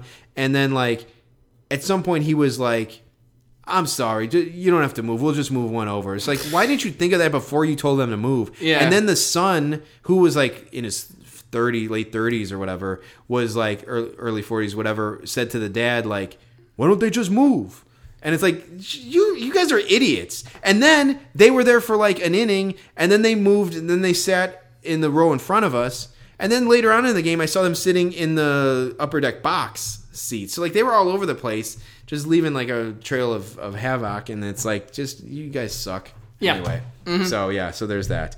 Um, but yeah, Jack. It, God damn, it was so cold. It was. Uh, I was just thinking, Jeremy, uh, that um, you know my, my toes and, and like fingertips are Yeah. still like uh, not completely thought out from Yeah, that game. exactly. Uh, it was really bad, and uh, it was it was kind of hard to focus on all of the bullshit that was happening around us Yeah. because we were so occupied with just trying to keep ourselves warm. Because quite honestly, for this podcast, uh, you guys, you know, we we are we're, we're trying to watch the game and like we're trying to also hear what's going on around us and observe like things to, to bring you guys uh, in the in the episode.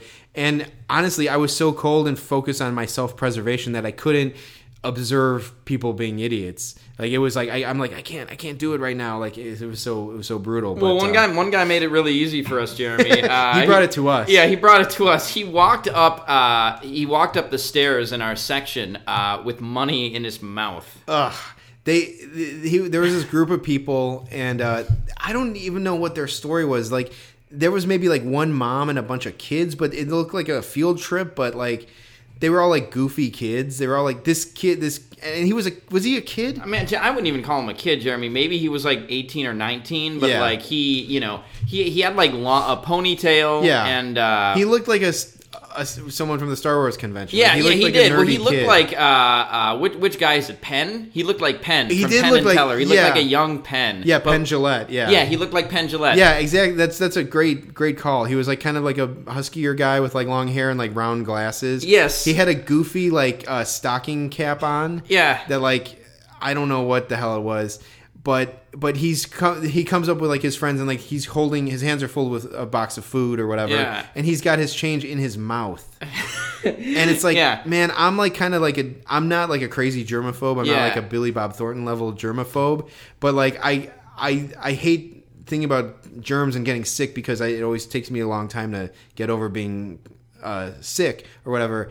And like they say that like money is the dirtiest thing that you handle on a day to day basis. Yeah.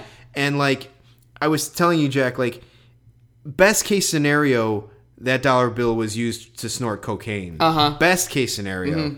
Worst case scenario is like someone wiped their ass with it. Yeah. Or like it was found on the on the on the floor of a toilet or something. Yeah, anywhere, Jeremy. People Ah, people will do anything to like uh, preserve money, you Yeah, know, and, right. and not throw it away. Yeah, if you find a dollar in a in a sewer, you're gonna fish it out. Yeah. and then you'll wash your hands. Yeah. What you won't do is put it in your mouth. No. Ah, and this goofy kid just had it in his mouth, and it just it, sh- it made me shudder. It made me shudder even, uh, and I was already shivering from the cold. Yeah, and, and so the, like about about an inning later, Yeah. uh, somebody hit a double for the Cubs, and then like this guy and another person from their group started like dancing this jig together. But but the dance was like it was like the dance uh, a dance that like NBA players would do with each other like uh, during a, a pregame like introductions. Yeah. I, I can't I can't really describe Yeah, it. It was it- like they were just I don't know. It was like a, almost a choreographed, like two person dance uh, uh, presentation or Yeah, something. yeah. Like they did this like weird like boogie. It was almost like a boogie. Yeah. but they were like dorky like Dungeons and Dragons kids or something. yeah, and there wasn't even any music playing. No, no, think. no, no. And it's almost like they were like, all right, first double, we're gonna do our dance or something. It was weird. Yeah. Um, and it just we like just made we looked at each other and just like shook our heads or whatever. Yeah. Um, but another person who brought it right to us, and this, even a more direct way than than than that kid, was uh, this goofy guy came up uh, right in front of the aisle or in the aisle in front of us in between innings. He came up. He was wearing like a red hoodie, and he had like a one of those like drawstring Yeah. backpack things, and like he like was I don't know. He had that look to him where he's like he, he's sitting in a seat that he knows isn't his, and he's like looking around to see if anyone is going to tell him like, "Hey, someone's sitting there."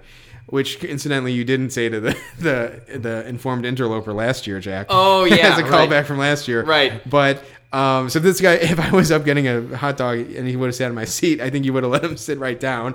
But anyway, um, Uh-huh. so he goes and he sits down right in front of us, and he like looks at us and he's like, "Great day for great day for baseball, guys." Like like alluding to the fact that it was cold as hell Yep. and kind of symbol like signifying with us but also trying to be like hey i'm gonna sit here is that cool Yeah. but it, and he said it like really weird and like quickly and like kind of quietly and he's like great day for baseball huh guys Did he say it to both of us, or was it just? Did he just say it to me? i thought i think he said it to both of us Okay, good. Because Yeah. I, I thought he had like singled me out or something. and I was like, why did I? Do I just look more pathetic than everybody else here? Do I just look more miserable? yeah right But uh, then he okay, so he sat down and then he left after like one one batter. Well, Jack, I was going to ask you.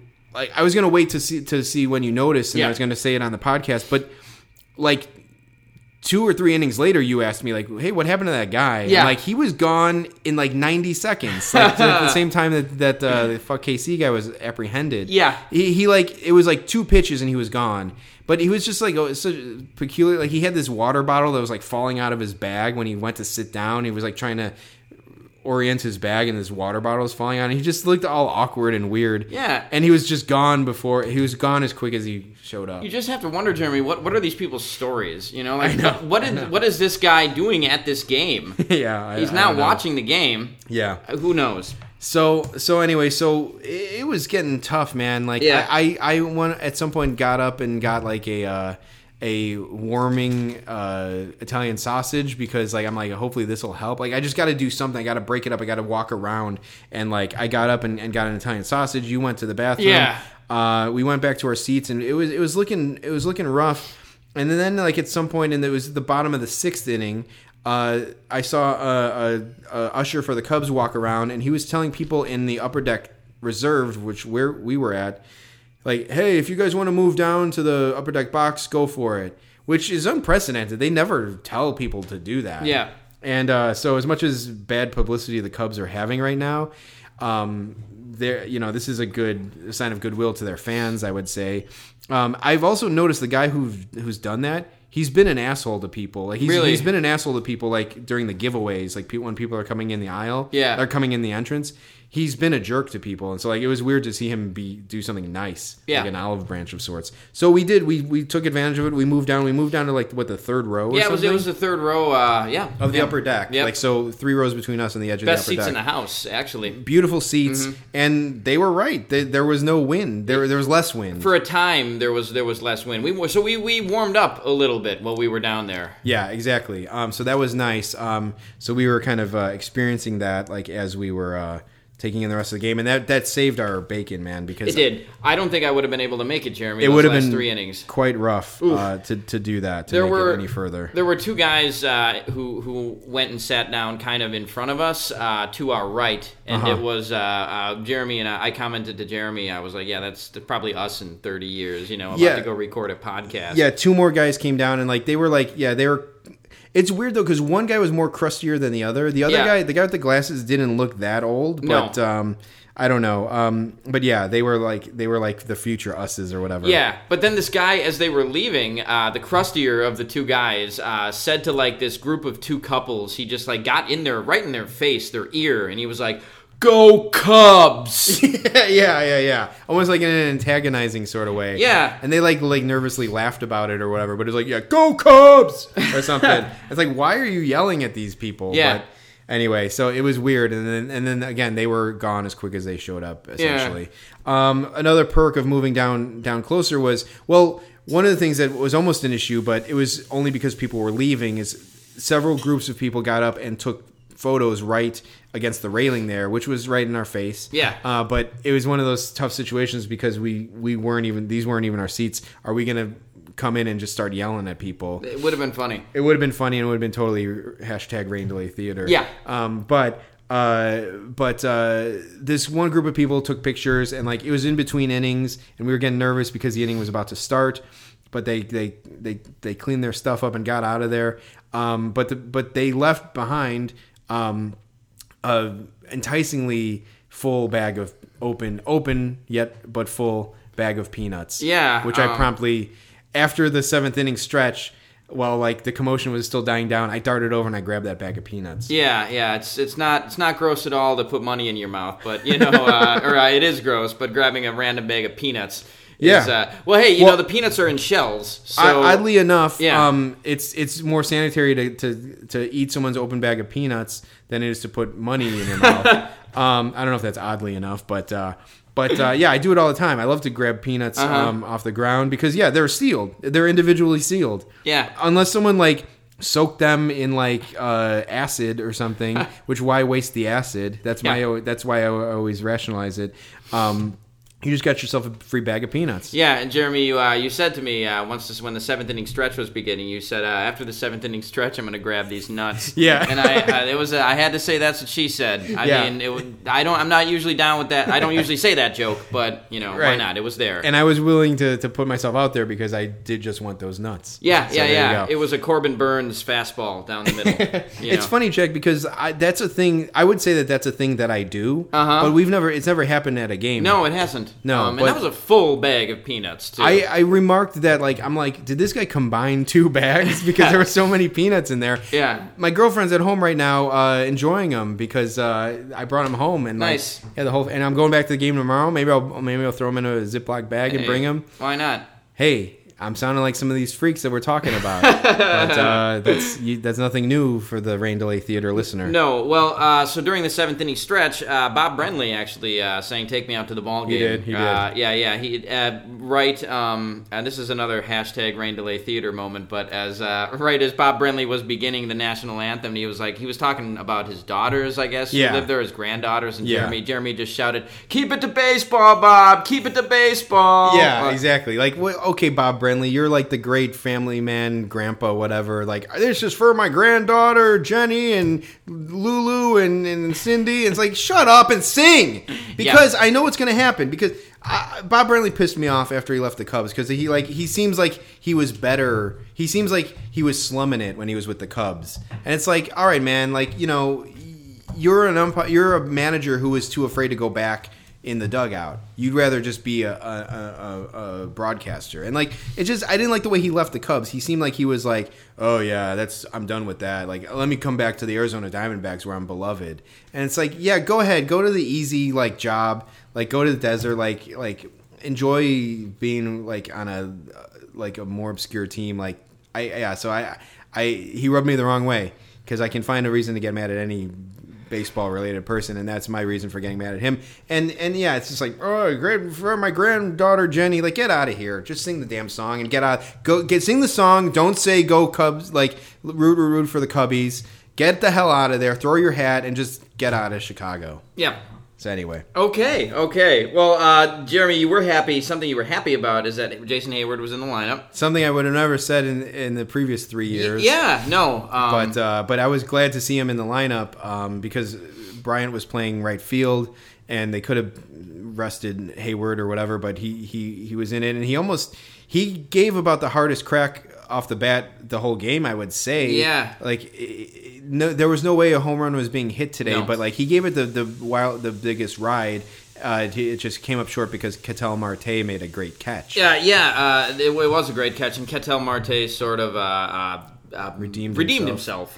because he he got totally turned around on a ball like right before that. right before that on, off of Willson Contreras' bat. Like he did that thing where like it was hit off the bat and he's like he's like tracking he's like crouched down tracking it and it's like what are you tracking, dude? The ball is is currently flying over your head.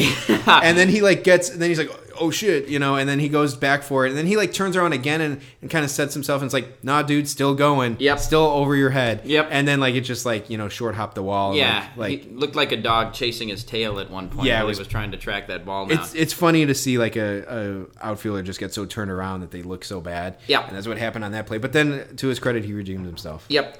Um, uh, Jeremy, you had something to say about Kyle Schwarber's walk-up music. I want to talk about Kyle Schwarber's walk-up music real quick. Like he plays this one song that almost sounds like the theme song to like Silicon Valley, but Uh-huh. then there's this like soulful woman's vocal to it, which like I hate. It's I this song sucks. I don't know what it is, but it's like the woman singing like. And it's like like the music. I, I hate it actually. Um, but this year he started coming up to he that song is still there by the way. He's rotating, but he's starting to come up to "Cult of Personality" by Living Colour. Uh, Do you know? Are you familiar with that song at all, Jack? Not really. So Cult of Person, or I mean, uh, Living Colour was like uh, a, I think a four person like all black uh, like punk band uh, from the late '80s, early '90s, and uh, they're like badasses. They're like cool dudes, and like it was cool like, because they were playing like punk rock, like when like you know most black uh, musicians weren't playing that kind of music or whatever. And so like they're a cool band, and like I'm like wondering how uh, Kyle Schwarber stumbled upon this song. Yeah. It's it's it, it, it and it's like an old song. It's from like 89 maybe? Wow. 88. Yeah. Um Cult of Personality. It's about like like BS like cult leaders like preachers or whatever and I think there's probably a, a shot at like organized religion. Um and it's like I just don't know how he came up with this song and I, I'd be interested to to find out. Um, Yeah. But uh but yeah, uh, so I thought that was pretty cool. So I wanted to kind of call that out, and uh, that's something I would have tweeted about, but we were at the game, so For sure. yeah. Uh, something that's uncool, Jeremy, is Merrill Kelly's name. Merrill Kelly. I mean, it's like you know, as like neither of us are parents, uh, um, you know, but like uh, we haven't. I as a parent having a kid, uh, you you have a responsibility to your to your kid to to give them the best life possible, right? So one thing to not do is name your son Merrill. I would say. Yeah, it's right It- up there. It's not good, and I apologize if there's any Merrill people listening. Maybe it's developed you into like a, a badass, like boy named Sue type of situation. for sure. But you could also have just not named your son Sue. You could have just named him Stu, even. Right. Yeah. Yeah. Yeah. That's not great, but it's better than Sue. No. No. Uh, but so Merrill, it's like we were trying to figure out like why, like I. Kelly, I'm assuming he's uh, Irish Yeah. descent with the last name Kelly, and Merrill sounds like an Irish name, Yeah. like for a guy or whatever. I, I, I could see Merrill being an Irish ma- man's name or whatever. But it's like, are you that? Do you are you that fill, filled with Irish pride that you're going to name your son Merrill? yeah. I mean, you know, you think of Meryl Streep. Yeah, exactly. That's a good Meryl. Yeah. Yeah. Um, but uh, yeah, I don't know if they maybe his parents are, are thespians and wanted him to be go into you know the stage and screen or something. Possibly. well, uh, there, there, the Diamondbacks have a catcher named Carson Kelly. So, like, uh, Torey Lovullo robbed us of the chance to see a Kelly Kelly battery. Yeah, exactly. The I Kelly mean, girls. come on. But uh, Yeah, so- we missed that. He did get in the game later, and He did, uh, he did. But uh, Matt Koch was pitching. Uh, so Matt Matt Koch, uh, you know, y- you go from one bum to another Yeah. uh, on this Diamondbacks pitching staff. And so after the after the game, we left because Koch. So uh, Kelly went three and two thirds innings. Mm-hmm. Uh, Koch went four and a third. So clearly, uh, they just didn't. They basically conceded the fact. The Diamondbacks did that they were just going to lose this game, and so they didn't want to use another pitcher. Uh, Koch actually, uh, Koch actually got an at bat in the uh, the eighth inning with one out. Uh-huh. So you know when your relief pitcher is batting in the eighth inning with only five outs left to go and you're down Yeah. five runs, you're just you're just telling everybody that you don't think you're going to win this game. and he's already hit too. This is a second Yeah, at bat. It was a second at bat. So they wasted two outs with this guy. Struck Yeah. out both times. He did not have a good line. Four and third innings, two earned runs. Um, but uh, so Jeremy, we you know he finished the game, and uh, I didn't have time to fill out uh, his his score his line his uh, on my scorecard Yep. uh, after the game. Yep. And so uh, I, I was thinking about it. I was like, it was before you came over, before we recorded. I was like, ah, should I should I do this now? And I, I kind of I kind of felt the way uh, Tony Soprano feels in that one episode of The Sopranos where uh, he's talking to Dr. Melfi, his uh, psychiatrist, and he says like I was watching the movie Seven, and I, I suddenly just realized like why am I why am I watching this? Like what is this going to do for my life? So he turned it off, and I was like I, I almost felt like why why should I like give the 90 seconds it'll take me to fill out Matt Koch's line to Matt Koch. Like Yeah. why, you know, this guy is such a, a, a nothing. Like why am I why am I doing this? Why? Yeah. why? But I ended up I ended up doing it. But- Sure, yeah, you got to fill. You got to complete the scorecard. Yeah, yeah. Uh, I'm still haunted. We've went to so many games last year, Jack, that I'm haunted by uh, incompleted scorecards. Yes, I, I truly, Jeremy. I mean, uh, the fact that I didn't get Anna Mengel's name in that White Sox scorecard haunted me for like a couple days until I got around to fixing it. For sure, for sure. Yeah, that's the life of a, a scorer. Um, but uh, yeah, it's funny to like to to to weigh who you who was a bigger bum and who you hate more, Merrill Kelly or Matt Co- Koch. Yeah. because they they both made a very strong case for for taking the title. They did. Um, but uh, yeah, so uh, God, there's just a bunch of rejects in this Diamondbacks lineup. Yeah. just a bunch of bums. Wilmer Flores. Uh, Wilmer Flores, Jack. I, I gotta say, uh, I mean, right off the bat, uh, another crier, Jack. I know you're yeah. not. He's That's someone the- you know. There's like. no crying in baseball. Like nobody told that to Wilmer Flores. Yeah, just- He- I mean- yeah. Well, he didn't want to go to the Brewers. Yeah, and now he's on exactly. the Diamondbacks, who suck. So that's what you get. I like that. Don't. Yeah, definitely. I I, I appreciate the uh, the grudge holding on that. But, Yeah, uh, yeah. He should. He yeah. Now he does have a reason to cry because like yeah, Yeah. he's just another Diamondbacks, 2019 Diamondbacks bum. Yeah, uh, so they had him. They had Eduardo Escobar, uh, a Twins reject. Mm-hmm. Yeah. Uh, they had uh, uh, well, Nick- Caleb Joseph. Yeah, Nick. I will throw Nick Ahmed in there. Yeah. There, even though he came up with the D backs, I believe. Uh, did. But just a bunch of like light hitting middle infield bums. Yeah, and, and then they got uh, well, Adam Jones and Caleb Joseph are two uh, Orioles cast-offs. Yeah. Uh, the Orioles just didn't want to re-sign Adam Jones. Uh, Yeah. I guess rightfully so if they're rebuilding. Yeah, and uh, Jones is a class act. Has had a great career. Like he's retired to the desert. Um, Yeah. So more power to him. I'm He's glad he actually got. having a good year. yeah, I'm glad he got signed. I'm glad he's on a team. That's a guy that they could probably trade at the deadline, actually. probably. So, um, oh, know, did they sign him to a one year? I'm not sure, but even They, would probably still trade him. yeah, I think he signed so late that I'm sure it actually probably was a one year, and like Uh-huh. either either still, I'm sure it's a good contract like that they could probably deal. So John Ryan Murphy was on the roster, although Ugh. we did not see him. uh, Jesus. yeah, yeah. So it was it was bad, Jeremy. Yeah. Uh, they they the Diamondbacks got nothing. They're not going anywhere this E- year. even if uh, uh, Jake Lamb was healthy, which he isn't, No. it's still a bad team. It is. It is. Um, so yeah, uh, very, very unimpressive. Um, uh, and yeah, they look they look bad. I didn't like I said to you earlier, Jeremy. I didn't. It never really felt like they had any chance in No, that game. no, and uh, even more so, you didn't mention Christian Walker, did you? Oh no, I did not. So, like, a perfect example was this Kris Bryant double, this quote unquote double Mm-hmm. uh, that he had in the second inning, I think it was. Um, the wind was crazy, and like there was a foul ball like uh, to like first base uh, down the first base line, and it went ended up going like it looked like it would have just barely got in a foul territory, but the wind blew it like. I don't know, 30 rows up into the uh, box seats. Uh, so it was clear that the wind was swirling around. So Kris Bryant pops his ball up to like shallow center field, and like the the shortstop goes out for it, I think. Um, and uh, was it the shortstop or the Well, second baseman? Jeremy, it was the shortstop, the second Yeah. baseman, the center fielder, and the first and the baseman. first baseman, right? Yeah. And so when it clearly got past the shortstop, let's say um, Nick Ahmed, and then like he was going for it, and he actually fell down, which is just pathetic. But like Christian Walker was just standing there, and like he had the best play at it, and like they just played it completely wrong. If you had even looked at the even if if you have any sensation in your body where you feel wind, uh, they should have known that. And like it, it was just a poorly played uh, ball, poor strategy by a poor team. Yeah, and then there was another uh, play later in the game where there was a pop up between the uh, the uh, Bermuda Triangle Middle. of the uh, center fielder, the second baseman, and the shortstop. Yeah. Uh, it ended up being a play between either the shortstop or the second baseman. Nick Ahmed made a play for it, but Yeah. uh, like Wilmer Flores was right there, like almost going to make the catch too, and like Ahmed. Like uh, put his arms out after the play was over, like you know, get away from me. He, he after- walked. He like caught it and just walked the ball back into the infield. Yep. Like usually they joke about it and like they're like they'll talk at something. He just had nothing to say to Flores and No. just walked away from him, threw the ball back to the pitcher, Yep. and went back to his position.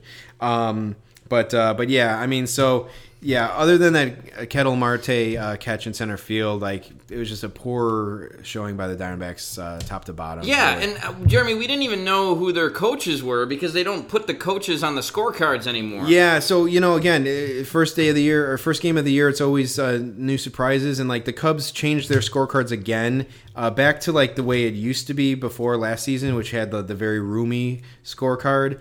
Um, and this one uh, just uh, it, it's it's pretty standard. It's it's it's smallish. There's nine slots, um, and it has the rosters, but but yeah, no coaches, and like I can't help but but wonder that that's. I I would hope that that's just an oversight. Yeah. maybe they'll fix it. Like if people uh, complain enough. Um, but uh, but it was it was it's it's bad. Like yeah, so we couldn't look up who the the base coaches were for the Diamondbacks. It's, al- it's always good for a laugh to see who those guys are. yeah, it's Um, always some like fringe player from the '90s, Yep. uh, from our childhoods, who Yeah. like uh, you know we can kind of joke about or whatever. Yeah.